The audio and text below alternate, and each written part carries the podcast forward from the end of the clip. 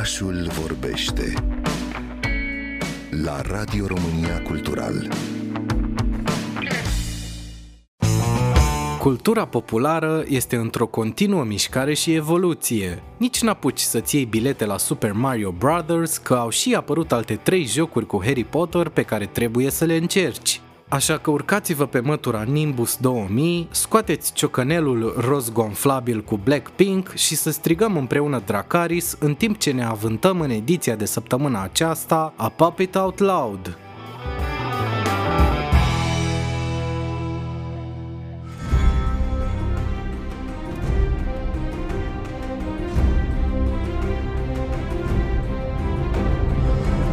Începem în forță cu lumea filmului, care este plină de evenimente. Primul și cel mai important este anunțul cum că Kim Kardashian urmează să apară în sezonul 12 din American Horror Story. Este cel de-al doilea rol din viața lui Kim, excluzând reality show-ul bazat pe viața familiei Kardashian. Măcar pe ăsta poate să-l arate copiilor. Amazon Studios, adică Jeff Bezos și angajații, încearcă marea cu degetul și dezvăluie un plan de a reface o serie impresionantă de titluri, printre care Robocop, Stargate, Legally Blonde, Pink Panther sau The Magnificent Seven, toate nume importante în istoria culturii populare. Aceste titluri urmează să fie abordate în diferite forme, de la adaptări cinematografice la seriale TV, însă la cât de bogat pare planul, Amazon pare că se avântă direct cu pumnul în marea remake-urilor. În altă ordine de idei, vă anunț în premieră faptul că trailerul filmului The Marvels, continuarea filmului Captain Marvel de la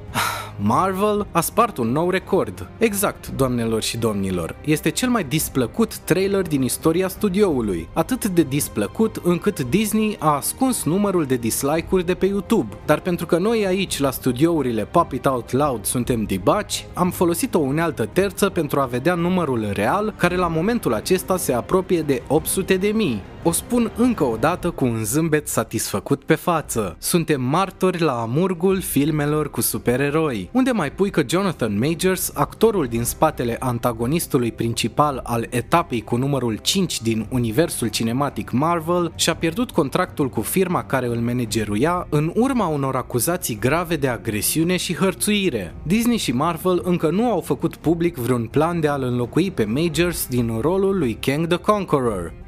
Cu bucurie vă raportez că încă unul dintre multiplele pricoluri ce se află în vari stadii de producție din universul Game of Thrones începe să prindă formă. Însuși creatorul cu C mare, George R. R. Martin, ne oferă câteva detalii despre A Night of the Seven Kingdoms, The Hedge Knight, în primul rând, titlul este încă în lucru, dar cu siguranță nu se va numi Duncan Egg, după cum este cunoscută seria printre fani, pentru a evita orice stereotip provenit dintr-un titlu ce sună a sitcom precum Abbott and Costello sau Beavis and Butthead. Primul sezon, care a primit undă verde de la HBO, urmează să adapteze prima novelă din serie, The Hedge Knight, și să spună povestea întâlnirii dintre cavalerul Sir Duncan cel înalt și scutierul lui Egg, care după cum vă așteptați, ascunde mai multe decât lasă să se vadă. Materialul e bun și vă recomand să citiți romanul apărut la editura Nemira. Apropo de editura Nemira, mâine, 21 aprilie, apare în premieră în limba română Focul Viu de Stephen King. O bucurie această lansare. Hai și cu o reeditare la Duma Key.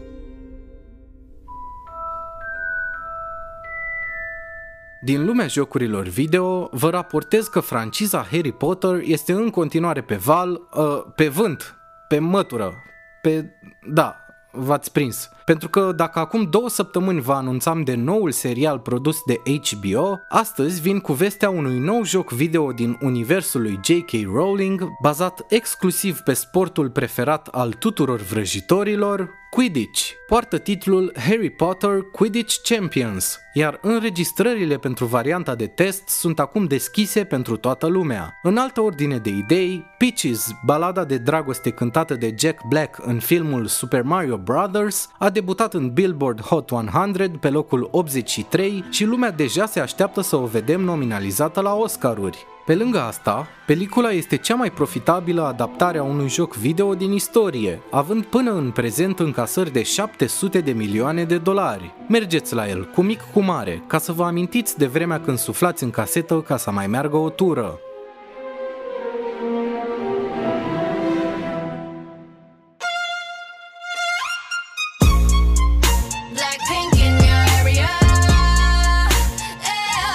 Din lumea muzicii, Blackpink face istorie la Coachella 2023, fiind prima trupă coreană cap de afiș din istoria festivalului. Fetele astea sunt geniale, și împreună, dar și separat. Și vă recomand cu căldură documentarul lor din 2019 de pe Netflix, Light Up the Sky. Metallica, trupa care are mai mult decât cele două balade pe care le știe și mama ta, se apropie de locul 1 pentru prima oară în 15 ani cu noul lor album 72 Seasons.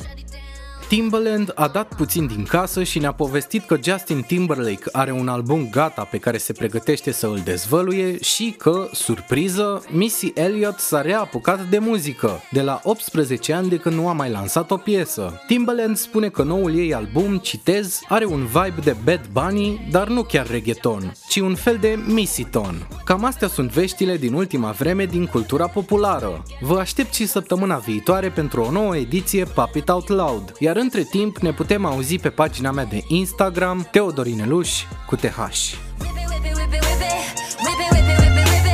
Keep watching me shut it down